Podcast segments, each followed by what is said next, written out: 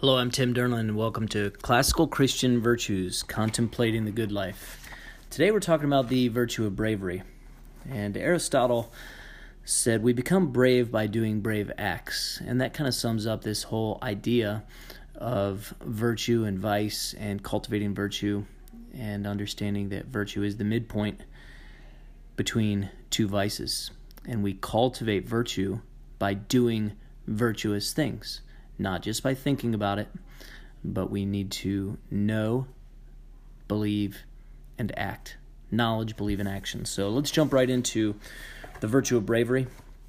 And we see in 1 Samuel 17 that we read about the virtue of bravery in David. David was facing the warrior Goliath, and he's a wonderful example of being brave. He wasn't reckless, and going into a battle that he hadn't prepared for, and he wasn't too timid and shying away from fighting Goliath. Rather, he stepped up and told Saul, I'm the warrior. I'm going to go slay this literal giant of Goliath. And he did it.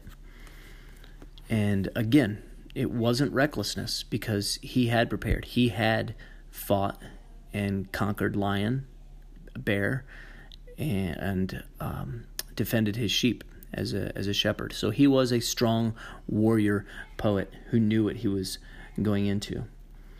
As we look at this, we see um, also this virtue demonstrated clearly by uh, Bilbo Baggins in the Lord of the Rings.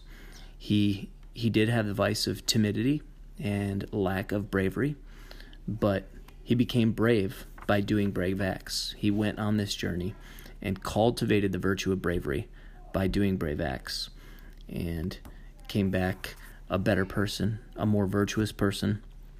And it was not only a virtue for him, but also for the good of his society and community.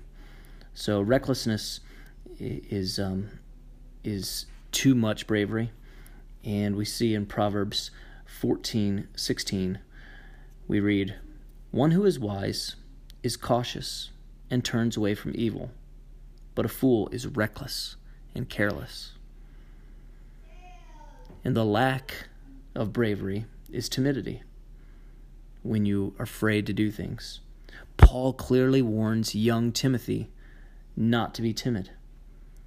In 2 Timothy 1 7 through 8, we see, For God gave us a spirit not of fear but of power and love and self control. a couple other good virtues there self control and, and love. Therefore, do not be ashamed of the testimony about our Lord, nor of me, his prisoner, but share in suffering for the gospel by the power of God. So don't be timid, be bold, be confident, be brave. Do you know anyone in your life that is too timid or too reckless? Have you seen that play out and wreak havoc in their life or pre- prevent them from seeing good things or having good things in their life? What about for you? What people are you around who you feel that you can be brave with? Are there certain people in your life that cause you to be timid or reckless? Look for those virtues. Look for those vices. Resist the vice, cultivate the virtue. Where do you rank on this scale of timidity, bravery, and recklessness? Pray that God will bless you and keep you as you look to be brave and cultivate the virtue of bravery by doing brave acts. Can you do a brave act today?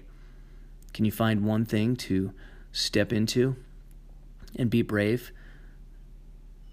Cultivate bravery by doing brave acts. What type of person do you want to be? Hopefully, a person who balances recklessness and timidity in that golden mean of bravery. God bless you. Have a great day. I'll see you for our next virtue of calmness.